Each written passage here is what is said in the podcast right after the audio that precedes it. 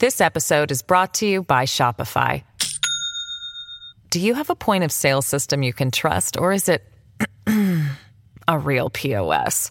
You need Shopify for retail. From accepting payments to managing inventory, Shopify POS has everything you need to sell in person. Go to shopify.com/system all lowercase to take your retail business to the next level today. That's shopify.com/system. Welcome to the New Books Network. I'm here today with Hwisang Cho to talk about his new book, The Power of the Brush Epistolary Practices in Chosun Korea. Welcome to New Books and East Asian Studies, Hwisang, and thank you so much for taking the time to talk with me today. Uh, thank you so much for having me, Sarah. Of course. Uh, before we move to talking about your book, though, could you t- say a little bit about how you came to the field? How did you come to work on Korean history and the history of Chosun Korea in particular?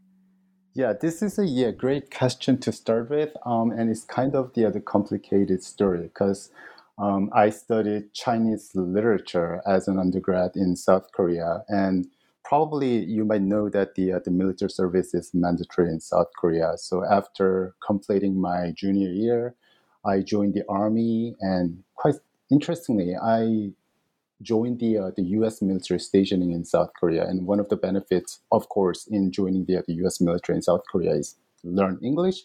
At the same time, unlike the, uh, the really strict South Korean army, I had immense of time to delve into what I want after the other nine to five work hours.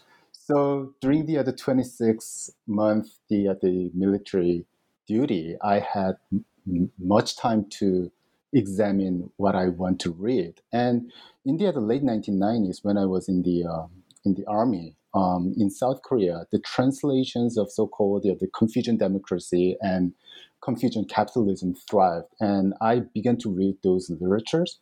And at that point, I realized that that's the kind of the subject that I wanted to look into.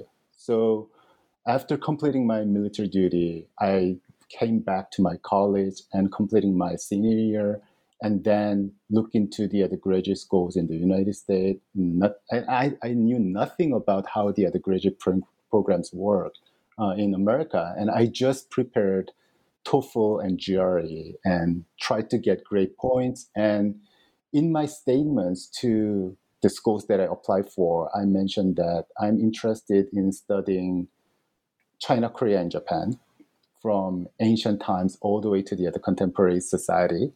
Um, and I'm particularly interested in Confucianism. That was the kind of the, the, basic idea. And as you can easily imagine, I got tons of rejection letters from the graduate schools that I applied for. But for whatever reason, Columbia admitted me for their terminal master's program. So as soon as I arrived at Columbia, I began to talk with faculty members there and began to express my passion in Confucian capitalism, Confucian democracy, and things like that. And they mentioned that nobody is interested in those topics. And they knew that I came from Korea and they knew that I studied Chinese literature. So they just suggested that I just try some courses in the, the Korean history and Chinese history. And um, I took some courses taught by my, my late advisor, Professor JaHyun Kim Haboush. And yeah, she did not like my research agenda, of course. Yeah, I, I basically mentioned that I'll do everything that is related to East Asia. And she just suggested that to begin to read the, the writing collection of um, really prominent Confucian scholars of Korea, given that I'm interested in Confucianism. So during the, uh, my master's years at Columbia for two years, I read the, uh, the writing collections of Toegye Yi Hwang, whose face appears on the, uh, the 1001 banknote of South Korea, which is the equivalent of um, dollar bill in the United States. So Toegye Yi Hwang could be kind of the, uh, the Korean version of George Washington. And I read his writing collections twice during my master's years. And the ways in which he presented Confucianism was completely different from what I read from the literatures about Confucian capitalism and Confucian democracy and so on and so forth. So I began to ask some questions about the issues that made me confused. and that was the beginning of the, the whole project that ended up becoming my book, The Power of the Brush.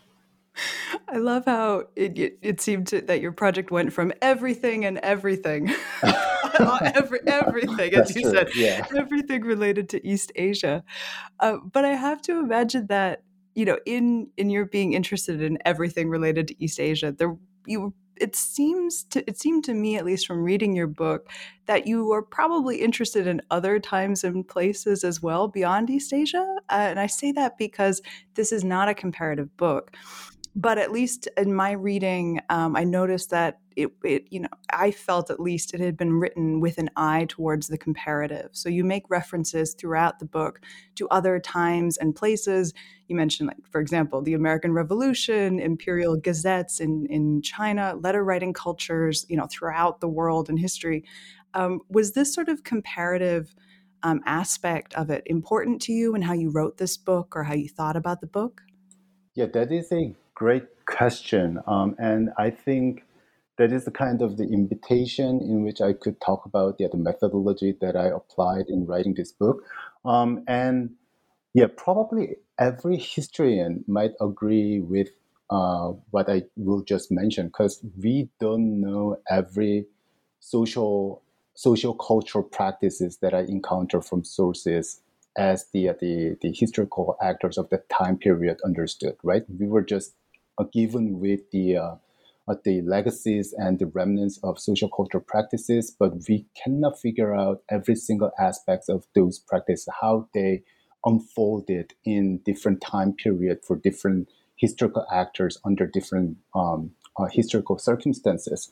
Um, so actually, um, this is not just the uh, the problem that I had, and I also cited this uh, in my book. But the uh, the in Pierre Bourdieu's book, the um, um, about the, the cultural production, he also mentioned that some social cultural practices were part of the, uh, the self-evident givens of the, uh, the uh, certain situation. Therefore, they remained unremarked, and for this reason, they are unlikely to be mentioned in contemporary accounts, uh, chronicles, and, or memoirs. And same was true uh, in my observation of epistolary cultures of the, the Joseon dynasty Korea, especially uh, most prominently in the case of the uh, the spiral letters. So. Um, in retrospect, I think the uh, the methodology that I applied was really similar to what psychologist Steven Pinker um, mentions as the, the reverse engineering. So he uses the, the metaphor. So when the, the people were are given a olive peeler uh, and when they do not know that that particular olive peeler is used to pit the olives, they have to figure out the function of olive peeler by the examination of the, uh, the small parts and put those uh, observations together to figure out the, the overall function of all the peelers. And I think I did the same thing in understanding the, the letter writing practices and the, the epistolary uh, cultures of the, the Korea. So when I went into the, the archives, I came across different forms and different uh, genres of the, the epistolary writings. And because I could not figure out the exact ways in which they were implemented and appropriated by different historical actors, I kind of engineered the functions of those letters and the epistolary practices in reverse order and I began to trace the, the original functions of the um, uh, different kinds of the, the epistolary practices.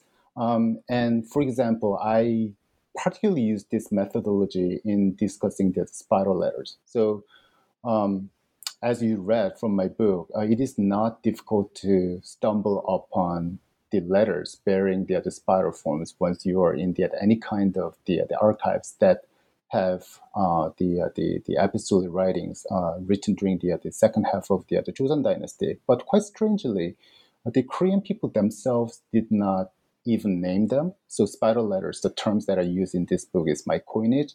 At the same time, the the, the later scholars, uh, scholars in the the modern world, they did not pay enough attention uh, to those particular textual forms. So I began to try out the, the various possibilities, but those possibilities actually came from uh, my familiarity with other epistolic cultures. So, as you observed from my book, I read extensively about the epistolic practices in Europe, the epistolic practices in pre-modern Islamic world, and also read literatures about the letter writing practice in China and Japan. And also, I was interested in the, the political function of epistolic practices and that led me to read some literatures about the, the American Revolution in the late 18th century and so on and so forth. And the observations that I made from those scholarly works about the epistolic practices performed in different parts of the world in different time period led me to ask the same kind of questions for the uh, my observation made in the, the Joseon epistolic culture. So uh, going back to the, the, my discussion about spiral letters, I asked four specific questions. So as most people ask, I firstly ask if it might be related to people's attempt to save textual space. And then going back to my bibliographical analysis of spiral letters that I collected from the archives, and then I proved, yeah, it might be relevant question, but it is not yet the right answer because of these and uh, this and that reasons. And then I move on to the, the second possibility, which is the, the calligraphic aesthetics, which I read extensively from the, uh, the epistolic cultures of the pre-modern Islamic world. And then I revisited Korean uh, culture and try out the possibility of um, calligraphic aesthetics. And yeah, it might be possible, but it does not work either because of this and that reasons. And then I asked the, uh, the possibility of communal reading of the, uh, the single sheet of paper, which I came across in my reading about the um, the textual culture of Jewish communities in Arabia and uh, Egypt, and I tried that. It might be possible, but there are not enough evidence about that kind of communal reading in Korean context.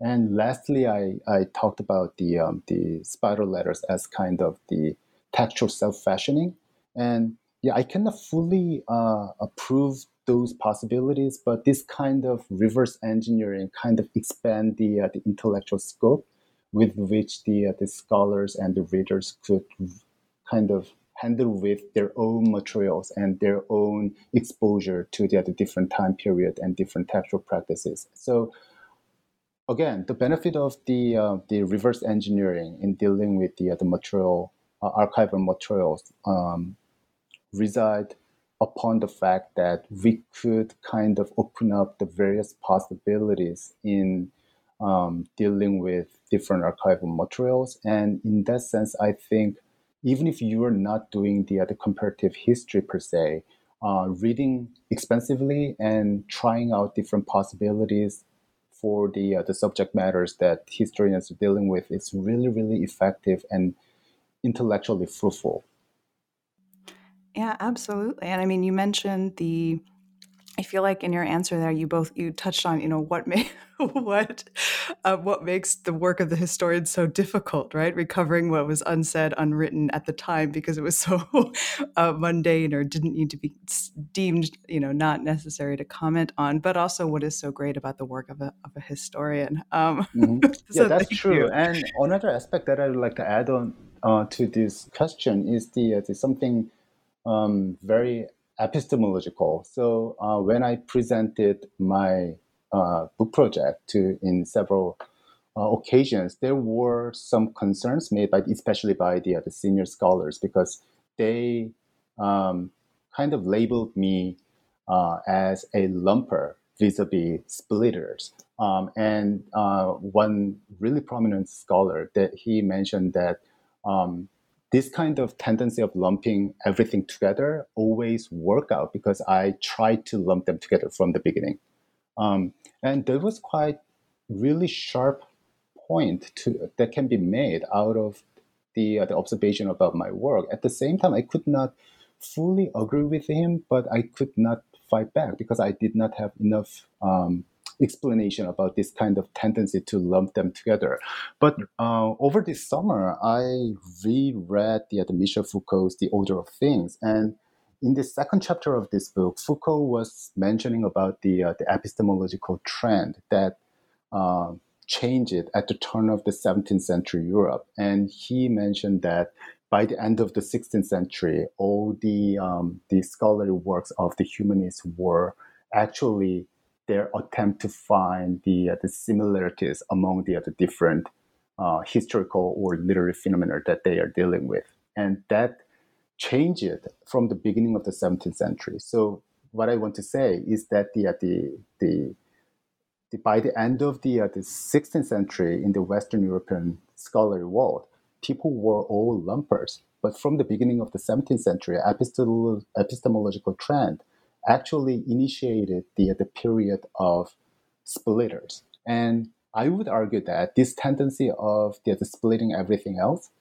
continue to affect the ways in which we create knowledge even until now. And especially because I'm dealing with the, the, the East Asia in pre-20th century, um, I think it makes more sense to lean toward on the, the lumpers tendency rather than splitter. So um, going back to what Foucault mentioned in the, uh, the order of uh, things, he um, used these uh, terms, which I think really useful for the, the historians working on pre-20th century um, non-Western world, which he used the uh, this, uh, the signatures within the, the similitude. So the uh, the scholars in the Western Europe before the beginning of the 17th century, they put enormous emphasis on similitudes, but at the same time, they try to find the slight differences among them, which he labeled uh, as signatures. So I think it would be really uh, useful for the historians to kind of um, be aware of this kind of interaction between similitudes and the, the small signatures um, living within those similitudes. This episode is brought to you by Shopify. Do you have a point of sale system you can trust, or is it a real POS? You need Shopify for retail. From accepting payments to managing inventory, Shopify POS has everything you need to sell in person. Go to shopify.com/system all lowercase to take your retail business to the next level today. That's shopify.com/system. I dearly, dearly hope that you sent um, those chapters to your former committee members um, who, who, who, phrased it as a problem with your work when you were a graduate right. I, student. Yeah, I wish I could. no, I think that's that's a fabulous reminder um, for you know the history of of uh, the work in which we do. That that too has a history, right? That's mm-hmm. fascinating. Mm-hmm. And I feel really terrible now because my next question is, I suppose, of the splitting nature. Um, that's that's fine. That's fine. Yeah, let's let's elaborate on that. And when we're talking about, you know, the expansive of the, uh, you know, the, everything, the reverse engineering, I should note that you mentioned spiral letters in the answer to my previous question, which I think was my one of my personal favorite moments um, of, the, of your book when you're talking about spiral letters. Um, but to sort of back up to Chosun Korea um, because you know much of what happens. Um, I think uh, just about everything that happens in your book is happening in what you refer to as the epistolary revolution, right? This surge of letter writing in Chosun Korea, something which you talk about as um, beginning in the mid 16th century. So, as a way of sort of like setting the stage um, for this for this moment, this surge in letter writing, um, could you sort of just detail what is going on in this time period that is leading to this surge of letter writing and what were sort of the impacts of it mm-hmm. yeah i think the 16th century is a really interesting period for the uh, the historians of the joseon dynasty because it is the time period uh, that is placed right middle of the, other dynasty at the same time, at the end of the 16th century, as we all know, the uh, the Joseon dynasty underwent the massive uh, international war, the uh, the Japanese invasion of Korea from 1592 to 1598. But uh, I'm particularly interested in the changes that I observed at the beginning of the 16th century, and um, um, the uh, the changes that I observed in the, the diplomatic, political, and the, the cultural changes during the, the first half of the, the Joseon dynasty all converged onto the, the letter writing quite interestingly. That's why I call the, the epistolary revolution uh, at the beginning of the 16th century. So firstly, diplomatically, uh, one thing that we have to remember was the, uh, the tension between the, uh, the Ming Dynasty China and the, the Joseon Dynasty from the, the establishment of the, the Ming Dynasty in 1368. Because yeah, we all know that the, the Korea was really close to the, the Mongol Yuan um, culturally, politically, and even biologically. Um, and that made the uh, the founder of the, uh, the Ming Dynasty, Zhu Yuanzhang, really afraid of the uh, the potential collaboration between the uh, the Mongols and the Korea. So he, if that happened, he had to deal with the, the two different enemies back and forth, right? So that it was the kind of the uh, the uh, the main source of the diplomatic tension between the, the Ming Dynasty and the, the late Goryeo Korea and the early Joseon Korea. And this kind of diplomatic tension also affected the, uh, the cultural and intellectual interaction between China and Korea. So one of the, uh, the most uh, one of the easiest way for Korean scholars to be exposed to the, the most up to date uh, the the scholarship was to send young students to the, the schools in China. But from the beginning of the Ming Dynasty, the uh, the Ming court prohibited Korean scholars in studying the, the Ming state schools, and that became the, the huge issues, especially at the beginning of the, the 15th century, especially during the uh, the reign of King Sejong, which spanned from 1418 to 1450. So the, basically, Korean people were given the books uh, from the, uh, the, from Ming China as part of the tributary system, but there was no way to keep themselves uh, abreast of the uh, the most up to date interpretations about the uh, the classics and the uh, new Confucian writings that they received from the, the Ming Dynasty China. So during the the 15th century, the the Joseon court requested several times to send Korean scholars to the Ming state schools, but Ming court remained really adamant not to accept any Korean students in their state schools. So Korean people were just on their own. So uh, from the, uh, the mid 15th century, I would argue that the interpretation about the function of Confucianism in Korea diverged from that of the, uh, the contemporary Ming China, and it exacerbated, especially after uh, indeed during the, uh, the first half, this, half of the 16th century because of the, uh, the rise of uh, Wang Yangming in the, the Ming China, because from the, the perspectives of the, the Korean scholars, that was the, the really egregious deviation from the, the orthodox Neo-Confucianism that they read from the, uh, the books that they received from China. So from this time period on, because they did not have direct access to the, the schools in the, the China, they began to develop the, the different interpretive strategy on Confucian writings. At the same time, uh, more interestingly to me, is the, uh, the, the, ways in which Korean scholars understood the, uh, the different writing genres diverged from those of uh, Chinese scholars. So it is related to the, uh, the, the theme of my book. And the Korean scholars began to appreciate letters included in the other writing collections of the other Chinese scholars as the really effective uh, pedagogical tool because they were not exposed to the interpretation by contemporary Chinese scholars, right? But by reading the correspondence between the, the prominent Chinese Confucian masters and their disciples, indirectly, Korean scholars could expose themselves to the, the really um, sophisticated interpretation of Chinese uh, Chinese version interpretation of Confucian knowledge, and that was the moment when the uh, the letter writing became the central uh, writing genre in the, the Korean Confucianism. And also politically, 16th century was really interesting because um, the uh, the uh, ever since uh, the Joseon dynasty was established in 1392. Um, some scholars began to harbor and began to develop different uh, understanding about the function of Confucianism. So most of the the, the scholar officials who um, became the high-ranking officials in the central government, they understood the Confucianism as the effective means of statecraft. But those who were excluded from the kind of political privilege, who remained in the rural society, uh, be- um, relying on their study of the, the Confucian classics, they began to understand Confucianism not simply as the political tool, but at the same time, they realized that it could be really effective way of life to boost their status in the, the local society. So there were kind of the chasm uh, in the, the scholarly community about the interpretation of Confucianism in terms of their functions.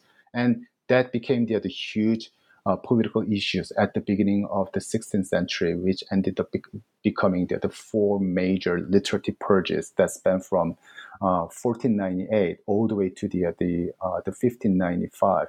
So politically, that was the, the moment uh, that the Korea was undergoing the, the major um, shift in terms of the the application of Confucianism in the the political realm. And culturally, we have to think about the um, the influences um, caused by the invention of Korean alphabet, which was invented in 1444 and uh, promulgated for public usage in 1446. Um, and if you look into the, the archival materials uh, produced in the, uh, the 15th century, in the second half of this 15th century, the Korean people were gradually exposed to this new writing system.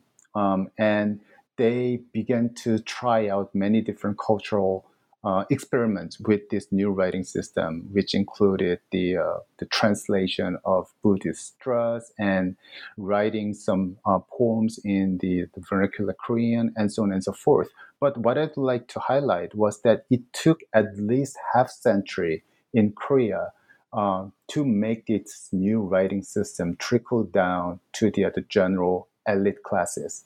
And when that happened, one of the, the most immediate writing genres that the, the people began to look into was the letter writing. So letter writing was easy to compose. At the same time, it did not uh, create any kind of direct threat to the uh, the educated elite who dominated the uh, the cultural production and the, the political uh, realm by their relying on their uh, literacy in classical Chinese.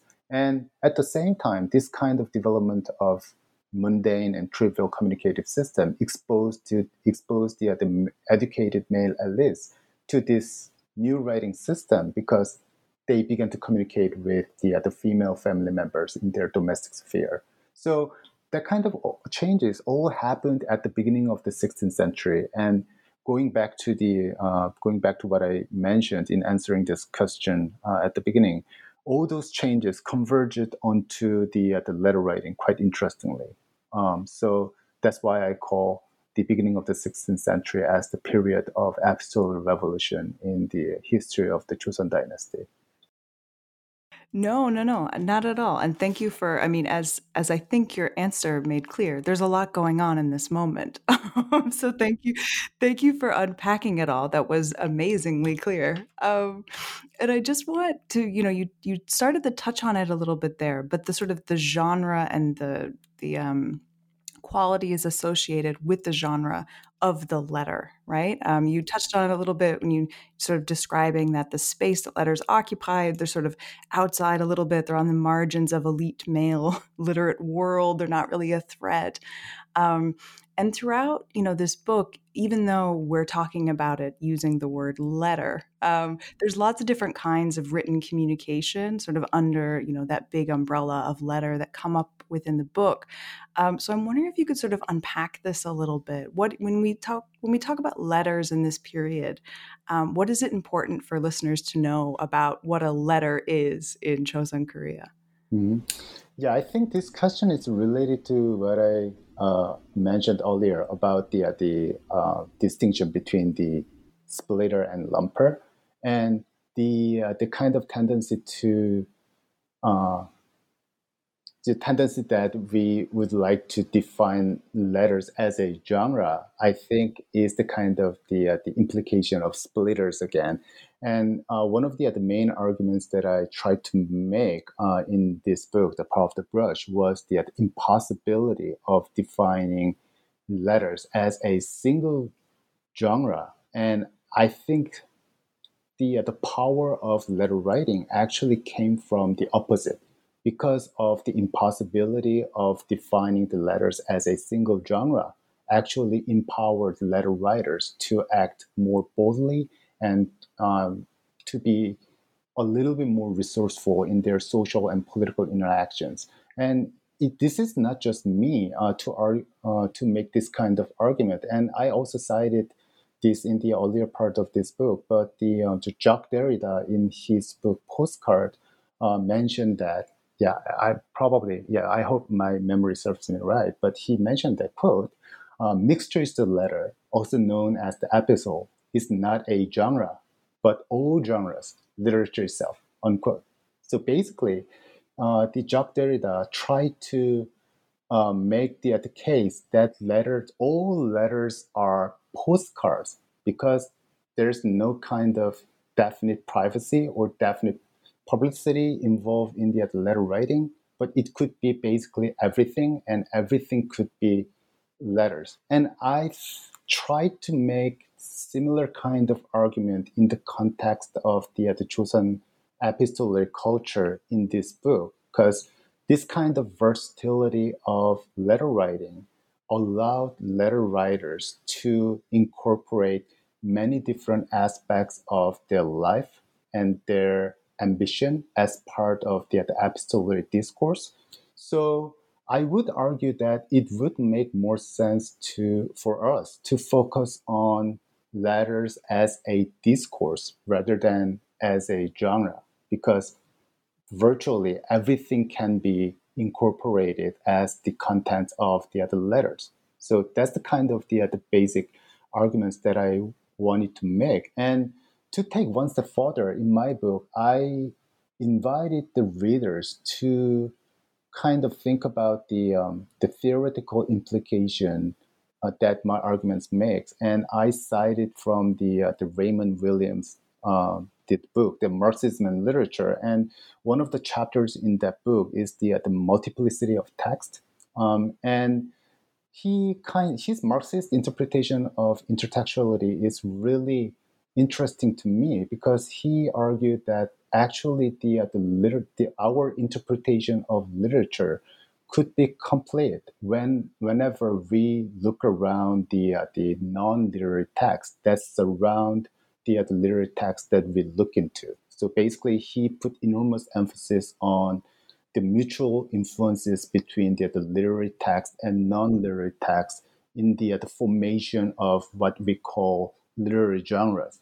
And I think the same is true um, in understanding the epistolic practices in the, uh, the Joseon Korea. So if we'd like to understand the, the epistolary writing, we've got to pay attention to the interaction between epistolary writing and non-epistolary text uh, that were produced simultaneously in the, the social interactions because all those seemingly non-epistolary writings ended up becoming the, the part of epistolary discourses in the, the actual um, implementation of letter writing in human life. I'm going to need a moment to process thinking about malleability and versatility and the multiplicity of texts.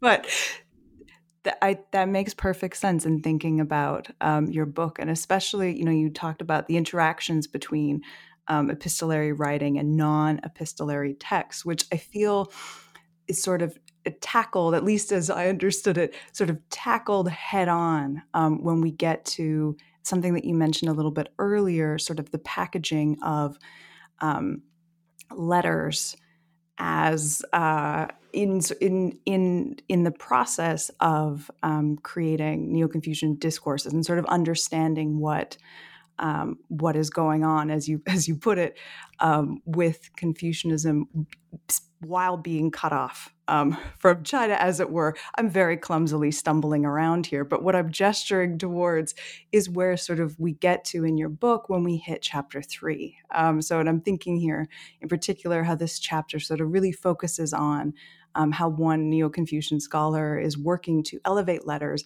as an academic genre. And then you sort of follow this through in, in later chapters of your book. Uh, chapter four builds on this, showing how the same group sort of embrace letters as an academic text, building local academy networks and creating um, something that you've sort of touched on a little bit already a new identity um, of non official local scholars so again i said that i was clumsily gesturing gesturing here and stumbling through it um, but i was wondering if you could do a much better job than i am in sort of um, unpacking a little bit this move as letters become academic texts how does that move sort of happen and what happens once once that shift takes place mm-hmm.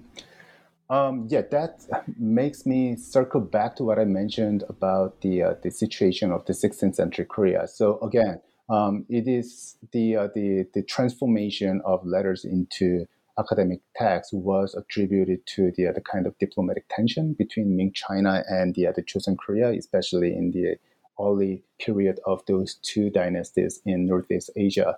And when Korean scholars did not have direct interaction with the um, um, uh, with the uh, the Ming intellectuals uh, in the flesh, they had to rely on their innovative reading strategy. And as you just pointed out, the the the, the main figure uh, in my book, the uh, the Yi Hwang, yeah, he found the uh, the kind of repossessed letters not simply as the uh, the, the kind of the, uh, the remnants of the daily practices of uh, the past scholars, but as the kind of the uh, the different kind of interpretation about Confucian philosophy and Confucian theories, and that made him kind of repackaged the, the letters as a whole. So instead of asking his students to read the, uh, the letters left behind by the, uh, the Song Confucian master Zhu he anthologized them, and his in- intellectual offspring revisited the anthology made by Toegye Yi Hwang, and they created various different uh, annotations on this anthology, and sometimes it, sometimes they revisited the, the writing collections of Zhu and kind of recycle the, the letters that left behind by that Toegye himself in his process of the, the anthologization. So there were kind of the really interesting going back and forth between the, the past and the, the present because of this attention to the, the letter writing. But more interestingly, uh, what I'd like to highlight was the impact of this kind of transformation of letters as academic text made in the, the social interactions amongst uh, the Confucian intellectuals during the, uh, the late Joseon period. Because they read uh, letters extensively and they read the, the, uh, the letters anthologized by Toegye and the, uh, the later scholars, Toegye's disciples, uh, put together various kinds of the, the annotations on the Zhu letters and they later anthologized uh, Toegye's letters so there were different kinds of letter anthologies, but they also realized that at some point, if they ended up becoming successful Confucian scholars themselves, their letters would be revisited by their descendants and disciples. So, uh, to put it differently, so-called the uh, the secrecy and privacy that we take for granted in the, other personal correspondence kind of evaporated during the second half of the, the Joseon dynasty. All educated male elites, they knew that sometimes their letters would be circulated beyond the, uh, the, the, original uh, addressee. And that would make the, the meaning of their letters completely uh, different ways. So they kept that in mind uh, that their letters would be read by hidden uh, future hidden readers. So that made the, the letter writing, their attitude about the, the letter writing completely change it. And another aspect that I'd like to uh, highlight is the ways in which those letters were included in the, the writing collection of the letter writers or in the, the anthologies of letters in the later time period. So if you compare those letters printed as a book with the, the original manuscript letters, you would find them completely different. So sometimes the, uh, the editors, they kind of rephrased the every single part of the letters. So at one glance, it is really difficult to realize that those printed uh, that those letters included in printed books were actually came from manuscript letters that you have uh, from the other archive. Um, so um, what I want to say is that there were kind of dif- uh, different attitude about the letter writing practice emerged because of this, this kind of academic usage of letters. But at the same time, people began to touch on letters heavily um, when they transformed from manuscript letters uh, and when they were entering the, uh, the printed world. All I have to say is when we get to the point where there are anthologies of emails, we are in trouble. Um, so, Absolutely.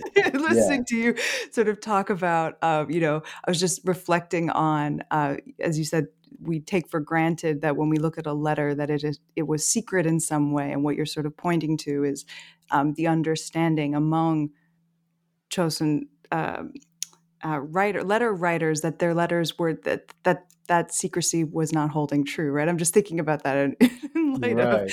of, of, current, uh, you know, letter writing or email writing practices. I always assume that no one else is going to read my emails but the person I sent them to. Not so in this period. Um, yeah. So in talking about yeah the secrecy of the, uh, the epistolic practices, I made the uh, the kind of the reference point in the Hillary Clinton's email incident because mm, yeah. yeah we we took it for granted that our emails will be private and remain as a secret between the senders and addresses. But we don't know the uh, the future of the, the emails that we keep in our inbox because who knows? So that's really scary, but that's the reality. that's terrifying. but, I know. But uh, that's a, a, great reflection point, even just thinking about um, the ways in which um, we approach as historians um, documents created in the past, right? As you as you touched on, those letters that you were reading were not um, written with secrecy in mind. They were never intended to be so. So I'm just thinking about how something like that would change how you yourself approached letters, but also how um, I imagine that that is not perhaps always how these letters were approached by historians. Um, so that's a fascinating sort of moment for me in just thinking about uh, you know, methodology and how to approach these um, these these writings. Um, and I mean, so we're talking about um, these, you know, letters changing, being understood in these new ways. Um, and of course, this leads then to, in sort of the arc of uh, your book, the later part, which sort of looks at what happens um, once these letter writing practices are really embedded in and really embraced by um, local literati. And here you sort of you look at how uh, local literati use um, some, I almost want to say some of the lessons that they've learned, but how how, this sort of informs their own political activism, and this sort of really comes to the head um, in how they use joint memorials, different the, the slightly different um, type of text, perhaps, um, and how this then, as you say in the book, fundamentally transformed the political performances of late Chosun literati. And there's a lot going on in this part of the book, but I'm wondering if you could walk us through some examples of these political performances. What kinds of political activism do we see, you know, local literati being involved in towards the end of your book that would have been really impossible for local mm. literati in earlier periods? Yeah, that's a great question. And actually, the uh, the reading letters about the, the political activism was the, the one of the, the most exciting parts of my research because what I found really fascinating was the uh, the, the my discovery of how resourceful the uh, the local literati were, particularly during the second half of the Joseon dynasty, and they were kind of the, the genius of the, uh, the communication. So they interlinked the correspondence between the individual scholars with the, the collective communication between the, the, different scholarly communities in different regions, and that culminated in the uh, the kind of joint memorials presented to the throne. So it was kind of the all interlinked. So individual correspondence developed into the, the group communication, and sometimes the, the group communication trickled down all the way to the, the individual correspondence, and sometimes that became the nationwide mobilization of the uh, the, the Confucian literati across the country. And this was not something that the, the particular group uh, invented or developed, but that emerges simultaneously during the, the 16th century, of the period that I call the, the, the era of epistolary revolution.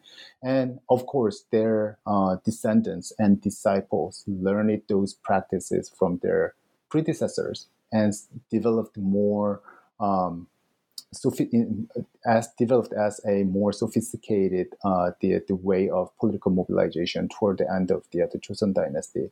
And especially what I found really interesting was the, the kind of interaction between this kind of epistolic practices and the, the circulation of political news. So the uh, the time period that I look into in this book is the uh, the, the era before the, uh, the mass communication and the uh, the journalism so only available political news uh, was coming from the circulation of government newsletters, which were designed to be circulated only amongst the uh, the incumbent government officials. But going back to the, uh, the resourcefulness and, and versatility of letter writing and the, uh, the letter writers, they always copied and attached those government newsletters as part of their correspondence with their friends and family members, and that kind of circulation of political um, news always sparked the, the new kind of political uh, activism in different parts of the uh, the country, and it is somewhat uh, similar to the uh, the what Benedict Anderson called the, uh, the imagined communities, right? So the intellectuals in during the second half of the Joseon dynasty, they could imagine themselves as part of that same political community, consuming the uh, the same kind of political news almost simultaneously because they knew that other scholars in different regions they were also exposed to the uh, the hand copied government newsletters circulated in their own epistolary networks and what is more interesting was that in the, uh, the political system, the king was always expected to respond to the, uh, the memorials presented to him. So when the, uh, the certain groups of the, uh, the non-official scholars from the, uh, the rural area, they succeeded in submitting the, the memorials individually and collectively, the king was expected to respond to those memorials. And the contents of that those particular memorials and the, king's responses were included in government newsletters. So basically, the different political opinions circulated across the country almost simultaneously, and people were kind of joining the, the political discourse uh, with various epistolary genres available to them uh, from the individual correspondence all the way to the the, uh, the circular letters in the regional level. And sometimes when they became active enough, they submitted uh, the joint memorials to the throne, which I extensively discussed toward the end of my book. Um, and this kind of uh, uh, very effective circulation of political news was not something that could be imagined uh, before the, the era of epistolary uh, revolution. So I think the the inventive and creative usage of epistolary writing by the uh, the historical actors across the, uh, the Joseon dynasty made the, the political topography quite dynamic and unpredictable because only if you could join the uh, the epistolic practices with strong will and some wit, you could easily join the, uh, the nationwide political discourse and part of the uh, the leading group. I love that phrase. Only if you had strong will and wit, um, would you be would you would you be good enough to sort of uh, participate? Um, yeah. So yeah, that's kind of the uh, the strong case that I wanted to make. So only if you realize what kind of textual culture is most popular and most effective in that given time period, regardless of irrespective of the quality of the claim that you're making, you will garner the attention and you will be successful in creating enough coordination in regional and national level to create political commotion at the central government. So that was the, the kind of the really radical argument that I wanted to make toward the end of my book. Mm-hmm. And as I'm thinking about sort of towards the end of your book, um, of course, we've been sort of, you know, touching on the main chapters of your book. Um, but right at the end, you, you have this epilogue. And I wanted to ask you about it uh, because this, I feel, is sort of connected to the, you know, the inventive and the creative way of using letters, as you've been mentioning. Um, because this epilogue is titled Legacies of the Chosun Epistolary Practices. Um, and so before we sort of finish um, our discussion of your book as a whole, I just, you know, it's more of an open question, but is there anything you wanted to sort of touch on about the legacies that you sort of, you know, either what is discussed in this epilogue or beyond? Um, what sort of happens um, afterwards? Is there anything that you feel is um, important to note? Mm-hmm. Yeah, actually, the uh, the epistolic revolution that I did uh, that I discussed in my book kind of faded out uh, with the um, introduction of modern postal system and the introduction of modern newspapers and so on and so forth. But it was really striking uh, to find some kind of remnants of traditional epistolic practices in the, the contemporary social and political activism in South Korea, and that that was really fascinating.